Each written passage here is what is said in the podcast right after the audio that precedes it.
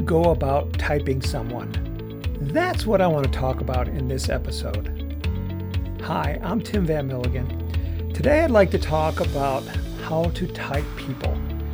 When we type people, what we're trying to do is to figure out their personality. And, and really, what is personality?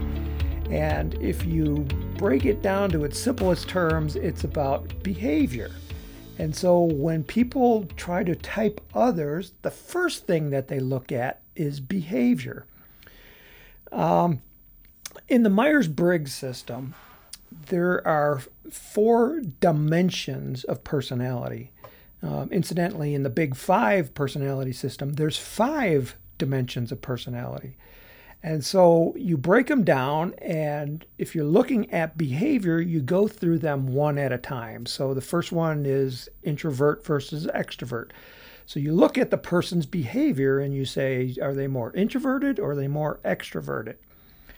And then you go to the next one, which is sensing versus intuition. Are they a sensor person or are they an intuitive person? And you look at their behavior to try to figure this out. Now, hopefully, you might see the downfall in this, and that is, is it takes a long time to do it because you're looking at one dimension of personality at a time. And in effect, this is exactly how personality assessments are done. They break it down and they look at each of the dimensions of personality individually. And when you take an assessment, you answer questions one at a time. Do you know, do you like to be around other people or do you like to spend some time alone? And how you answer that will determine introvert versus extrovert. Like I said, this takes a long time. So, what I like to do, since I'm an engineer, is I like to go deeper below the surface.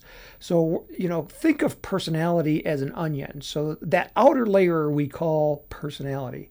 So, if we peel back that outer layer, what we get down to is behavior.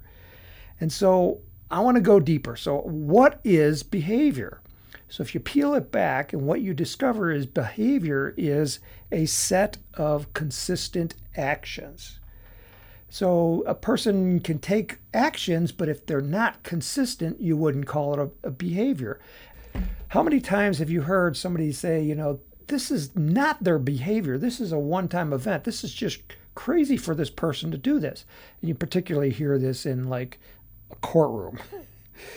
so, what behavior is, as I said, is a set of consistent actions. So let's go a little bit deeper. So, what is an action? How do actions occur? And so, um, actions occur because of a decision.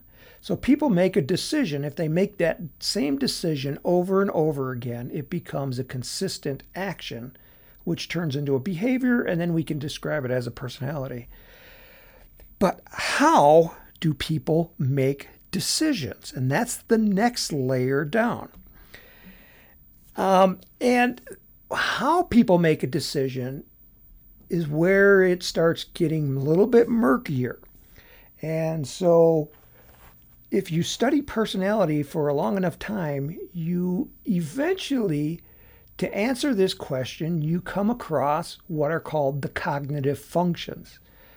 The cognitive functions, there, there's eight cognitive functions, and they're things like introverted sensing, extroverted thinking, um, introverted feeling, and uh, extroverted intuition, things like that. And, and they sound weird, and but there's definitions for them. But unfortunately, people don't have you know consistent definitions for them so if and it depends on who you talk to and what kind of definition you get for them and and what to make things even worse there are the order of these eight cognitive functions will define a person's personality because of how they think and the order of these cognitive functions is called the cognitive stack and you know your your primary how you make decisions is from that first um, cognitive function in the stack. So for me, I'm a, I'm a ISTJ, so my first cognitive function is introverted sensing. And so my behavior is mostly introverted sensing, how I make decisions. But did you see what I did there? In order to find my cognitive stack, I first needed to know my Myers Briggs personality code. And this is what makes cognitive functions very hard to use to type someone because you usually do it backwards. You have their Myers Briggs code and then you start peeling up and getting into their cognitive function stack. So if you wanted to go the other way and find their Myers Briggs code, it's almost next to impossible. You, you really have to study this person a long time to figure out their behavior. And then from that, you make a guess as to what their personality type is. Ah, it's the, the question that I always ask is can this be used to type someone? And more importantly, can you use it to predict someone's behavior? Because that's really what we want to do is we want to predict behavior. Um, as I said, I have yet to see at least any two people agree on the definition of any cognitive function. And depending on who's describing usually they're describing themselves. And they'll, you know, they'll say, you know, I'm a SI, and here's what SI means to me. And then they start going into it. Well, what would happen? You know, they're describing themselves. And so they think they're describing themselves well. But what would happen if that person has mistyped themselves? And so then they start saying, you know, what SI means to them, and it doesn't agree with the definition from anybody else. And this is the problem I have with the cognitive functions is people can mistype themselves really easy and I see this all the time. And then they start talking about the cognitive functions as if they are an expert in them, but they're they're giving definitions that are of what it means to them personally, but maybe not necessarily what it means to somebody else. And so it just makes the waters even more muddy. And this is why I, I've given up on the cognitive functions and in fact, you know, I consider it to be a dead end because in the end, even if you could agree on the definition of a cognitive function, can you use it to type somebody?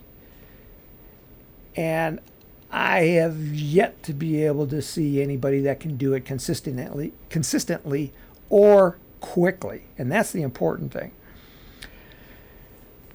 But where are cognitive functions used? Well, they're usually used in settings where you're comparing one person to another. Usually, like in a business setting, you'll say, Why is Bob so different from everybody else in the office? And then they'll start launching into cognitive functions, trying to explain how Bob is making his decisions.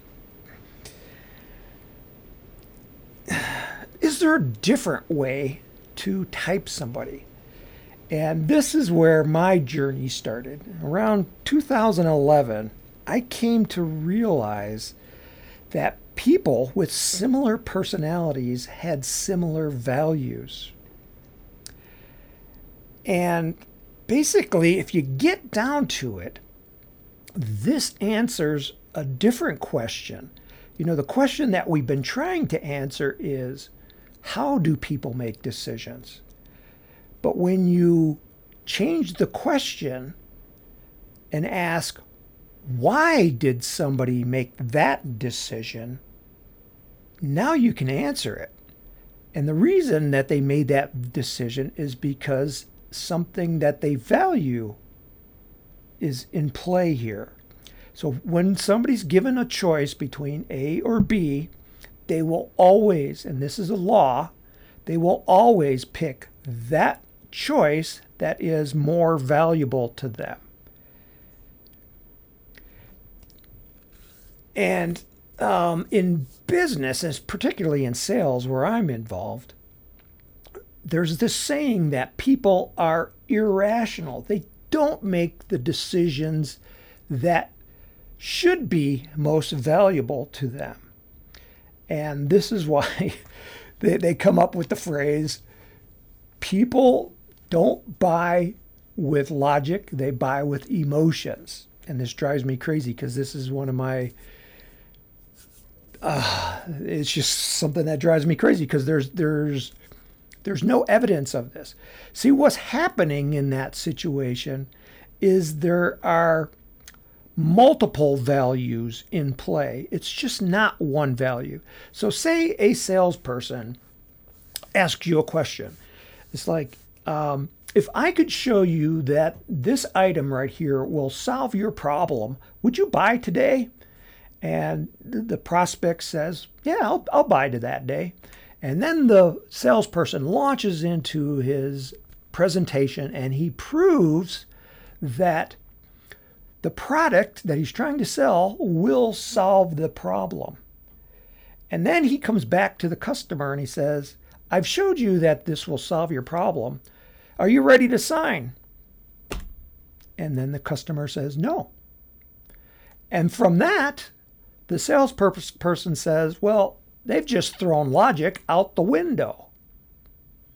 So people don't buy based on logic, they buy on emotion. It's got to be, right? Well, no, because there's other values that are in play. So he's thinking that solving that one particular problem is the most important value to that person. Where it may be that the salesperson themselves is displaying some kind of behavior that is, um, you know, what's a polite way to say it? is this this is what happened with Bud Light. Um, you know, they created this product and they says it's a great product. You should buy this product. And then all their customers say, no, we're not going to buy that product because you're trying to push in onto us a different value at the same time, a value that we don't want. And so the salesperson doesn't see this happening. He thinks he, his mind is focused on that one particular issue, and he doesn't see how his behavior and how he's trying to push different values onto the prospect is interfering with the sale. There are multiple values in play in any situation. You can't base conclusions by trying to just isolate one of them. A different value may override the situation. The person is still logical, it's just a different value criteria wasn't being considered. So, values can be used to classify the different personality types. And this is what I realized. You just have to find or create a list of values by personality temperament. And this was hard at first. Um, when I first started, you know, I didn't know how to type people. So I went to experts, you know, and, it, and typically it's kind of like uh, the experts will type all these celebrities. You know, particularly they'll start with presidents and they'll say, okay, what what was personality type of this president? And then from that list, I would go to, you know, like a particular president and then just start reading what he said and, um, you know, listening to quotes of that president to find out what they valued. And I started creating a list. Here's where it gets hard is there's an infinite number of values. And if you let that get in the way of your goal of trying to create a list of values, you'll give up. Then I hit on the realization that there's there's different classes of values, and I call these the four P's. And I talk about this in my, my course on selling. But the most important value that we want in, in our situation, I call them the guiding principles, or you could call them success principles. These are what the person feels that if they follow these principles, it will lead to success. And this is the list that I started creating. At some point, you have to ask yourself why do a certain group of people have similar values? So now, you know, going back to our onion analogy, we started out with personality, then we went to the next layer is behavior, then we went to decisions. And then when we got to decisions, instead of asking how people make a decision, we asked why they made that decision. And from that, we determined they made that decision because of a particular value.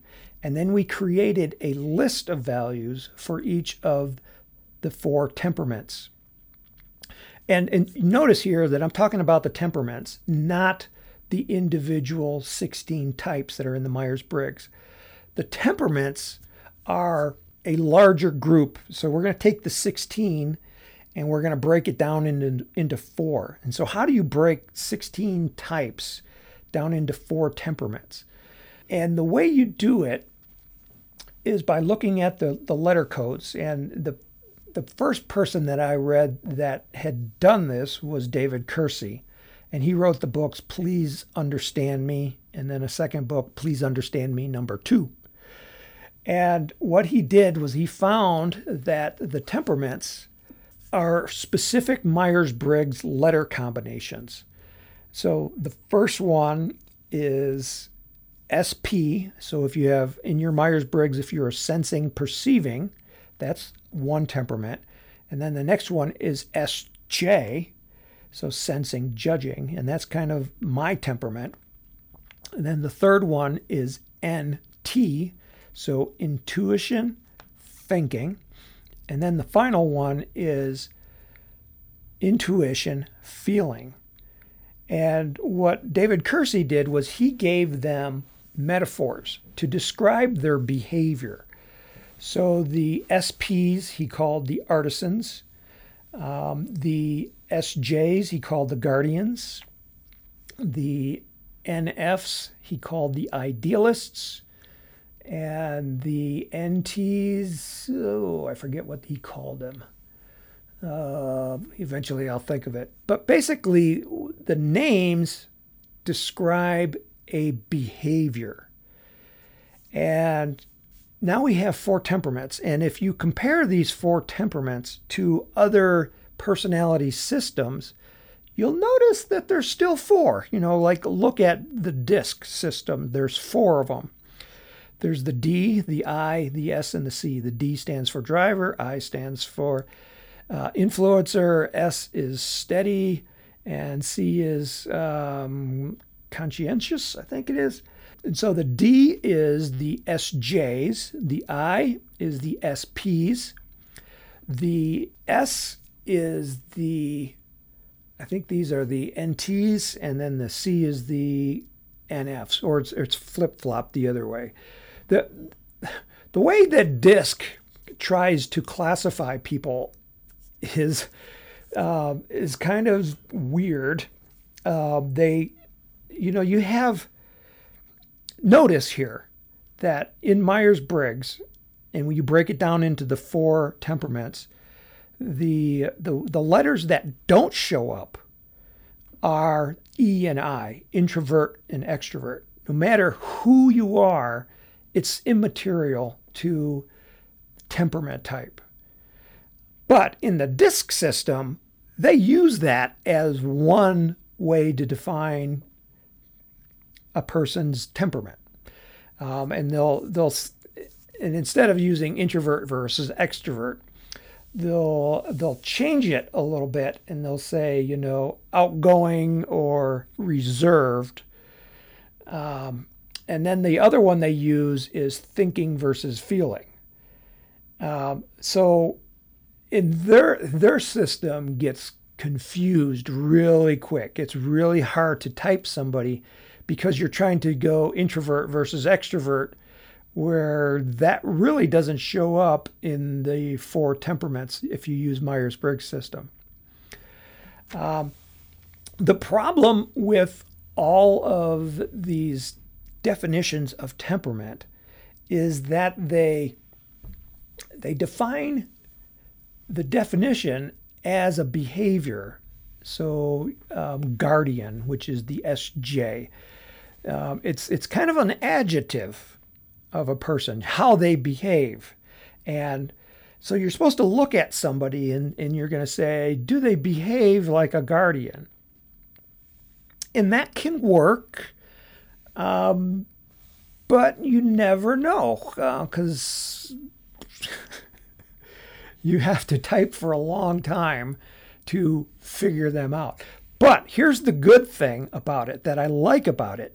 Once you know somebody's temperament, you can go back and figure out at least two of the four letter code. So if you determine somebody is a guardian, that automatically tells you that somebody is an SJ. It's kind of like a chemical formula. You know, and I, have used this analogy. Say uh, you're you have a substance in front of you and it's water. And you want to know the chemical composition of that. Um, and so you so if you if, if it was a personality, what what the traditional thing to do would be to separate the personality into its components. So break it down and then look at each of the individual elements, and then you can say, oh, this is, uh, I see um, hydrogen here and I see oxygen here. Well, so that's the hard way of doing things. And that's the way most people try to type other people is they try to break it down into those individual components. But the, with the temperaments, you can go in reverse. You can say, I see water, therefore I know it's got to be hydrogen and oxygen. I know that with 100% certainty. Um, and that you can do the same thing with the temperaments. Okay, I see this person right here, and in Keirsey's definition, he's a guardian. Therefore, he's got to be an SJ. And this allows you to type people really fast because it is really easy to pick up on temperaments. It's a lot easier to pick up on a temperament than it is a behavior. Um, another analogy I use is um, like colored water. You know, if you take yellow water and blue water and you mix them together, what color do you get? You get green. So if you see somebody and you know, you know, they're they're showing green, I know that they the, the, the two parts of that is yellow and blue. And so now I got at least two of the four um, dimensions of their personality, and it's and it's actually the most important because those two determine somebody's values.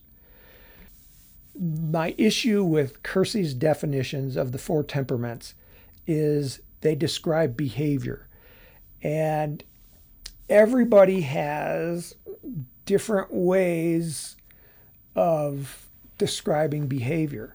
So instead of using metaphors that describe behavior, what I do, and it works for me, is instead of using an adjective to describe the four temperaments, I use a noun, and it's specifically a occupation. So the four temperaments that I use are warrior, logistical, strategist, and morale officer. And if you look at all four of them together, they make up a human army. The, the other issue that I have with um, Keirsey and all the other typing systems or personality systems is that you have, you know, you have guardians and artisans. And it's kind of like guardians are from Venus and um, artisans are from Mars, and so they're they're like separated and they're on two different planets. But here's the thing: they're still humans. They could still intermarry and mate and have kids, and that's what defines a species. Is if you know, if you can re- reproduce. But they treat them like Venus and Mars, and I don't I don't like that analogy because we're all humans. So I looked for an analogy that says we all need to work together. And when we work together, we can do incredible things. We're like an army.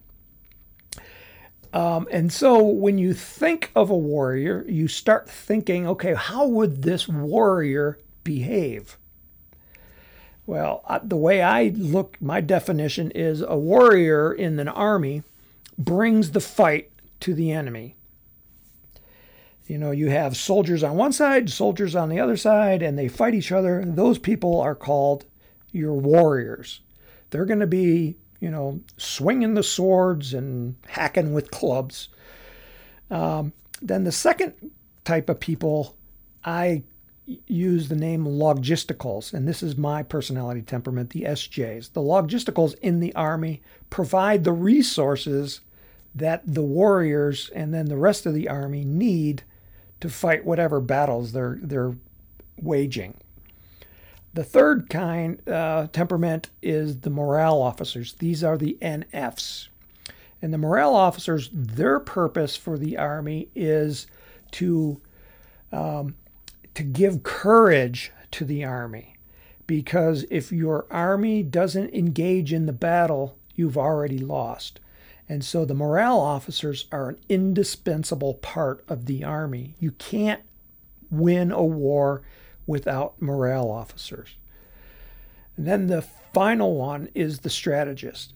The strategist, my definition is that group of people that enhance the efficiency of the army because you never have enough warriors, you never have enough resources and logistics, and you never have enough morale officers. So you need somebody that can come up with plans to make the army more efficient.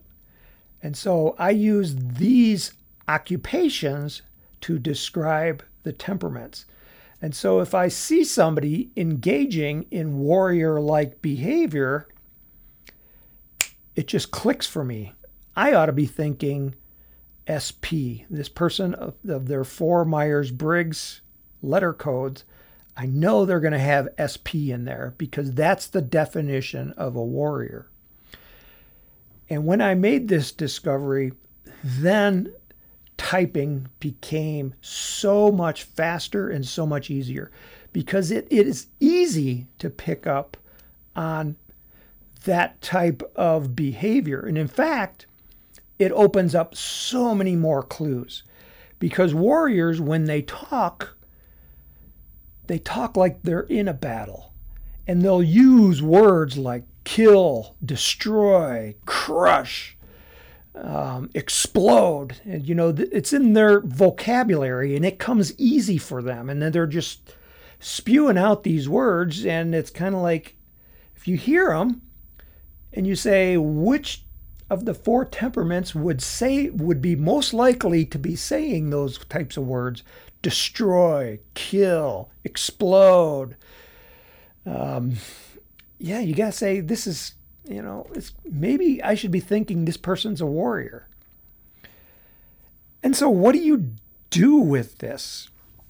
Well you know like i said it, you know once you discover that people behave like an occupation in the army, what it means is that there's a purpose for everybody. So remember our onion again. On the top, we had personality, and that's the general thing that we're describing here. And then under that, we had behavior, then actions, then decisions, then values, and then the core is purpose. Everybody has a purpose. And then when you look at purpose, then you look at those values and say, yeah, those values, they, if that person's purpose was to fight a war, those values make sense for them. And it's a cluster of values, you know, and, and for each of the personality temperaments, I've identified and categorized, you know, approximately 20 for each each personality temperament. Um, some have more, some have less. Um, you know, in the process of trying to isolate each of the values is um, it's an ongoing process. I don't think it'll ever be done because I discover more um, all the time. It's just, but they're getting more and more subtle. You know, the major ones. Just, so assume there's like 20, and so warriors.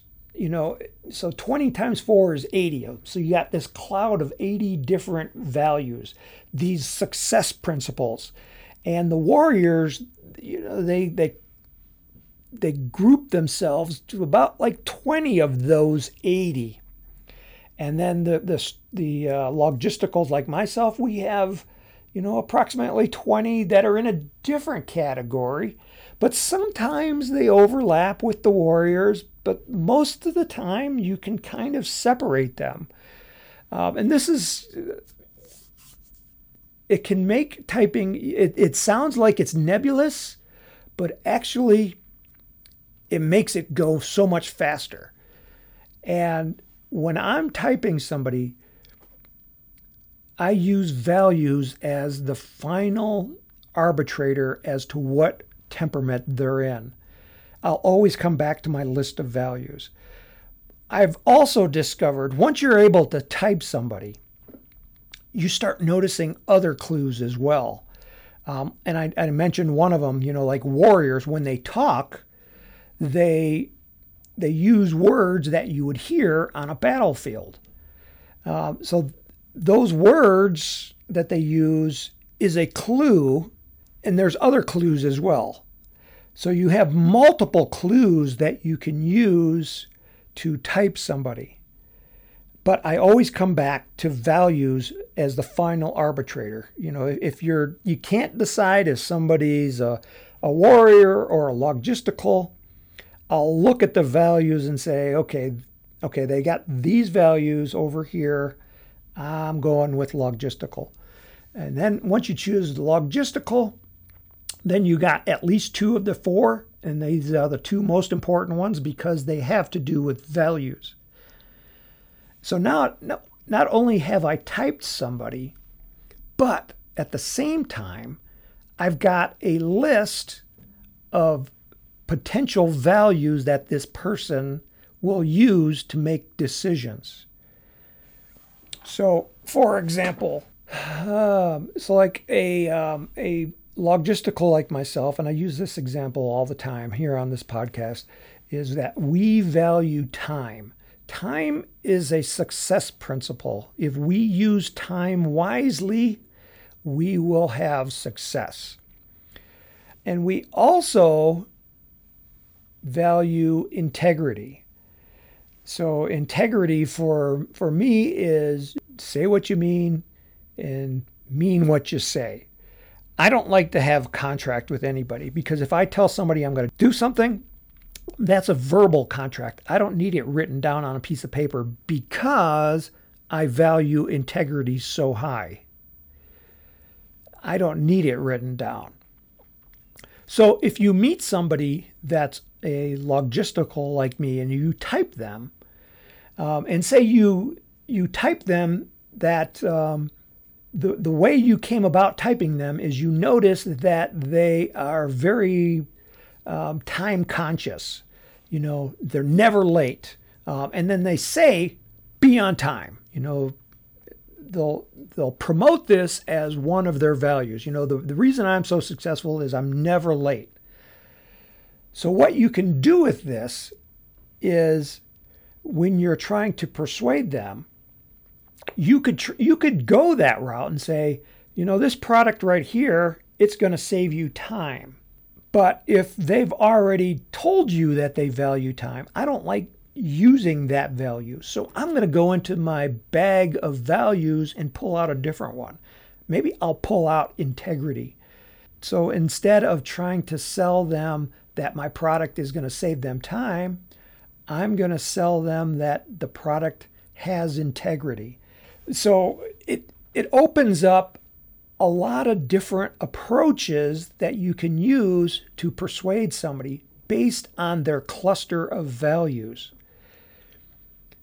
This is the only system of personality that actually can be used to predict somebody's behavior and to persuade them to, you know,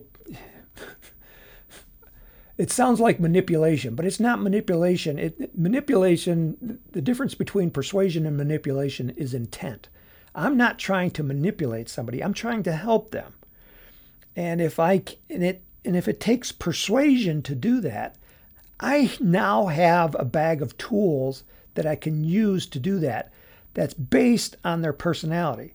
So when I first meet somebody, I need to type them quickly. And this is why I am so adamant on learning how to type somebody. Because if you can type them quickly, and I can type somebody in seconds, at least getting two of their four Myers Briggs, you know, getting the their temperament. If you can get that quickly, then you can say that person of the 80 plus values in the that are categorized as success principles, they gravitate towards this group of 20 over here. So from that group of 20, this is what I'm going to use to craft my persuasion message. And does it work? Oh, yes, it works. You wouldn't believe how it works. There's a whole science of studying values, but they haven't made the connection that values and personality are two sides of the same coin. That's kind of where we're going to end today. But um, in the next episode, I want to talk about some of those values, in particular, values that show up on two different temperaments. Um, and so when you're you're talking to somebody and they say this is one of my values and then you go to the list of values and it shows up on two on two different temperaments what do you do with that and I'll give you a little hint it all has to do with context so we'll we'll talk about that in the next episode. So thank you for joining me on this journey of persuasion and sales success using personality theory. As you implement these strategies, anticipate an upward spiral of success. And stay tuned for more episodes.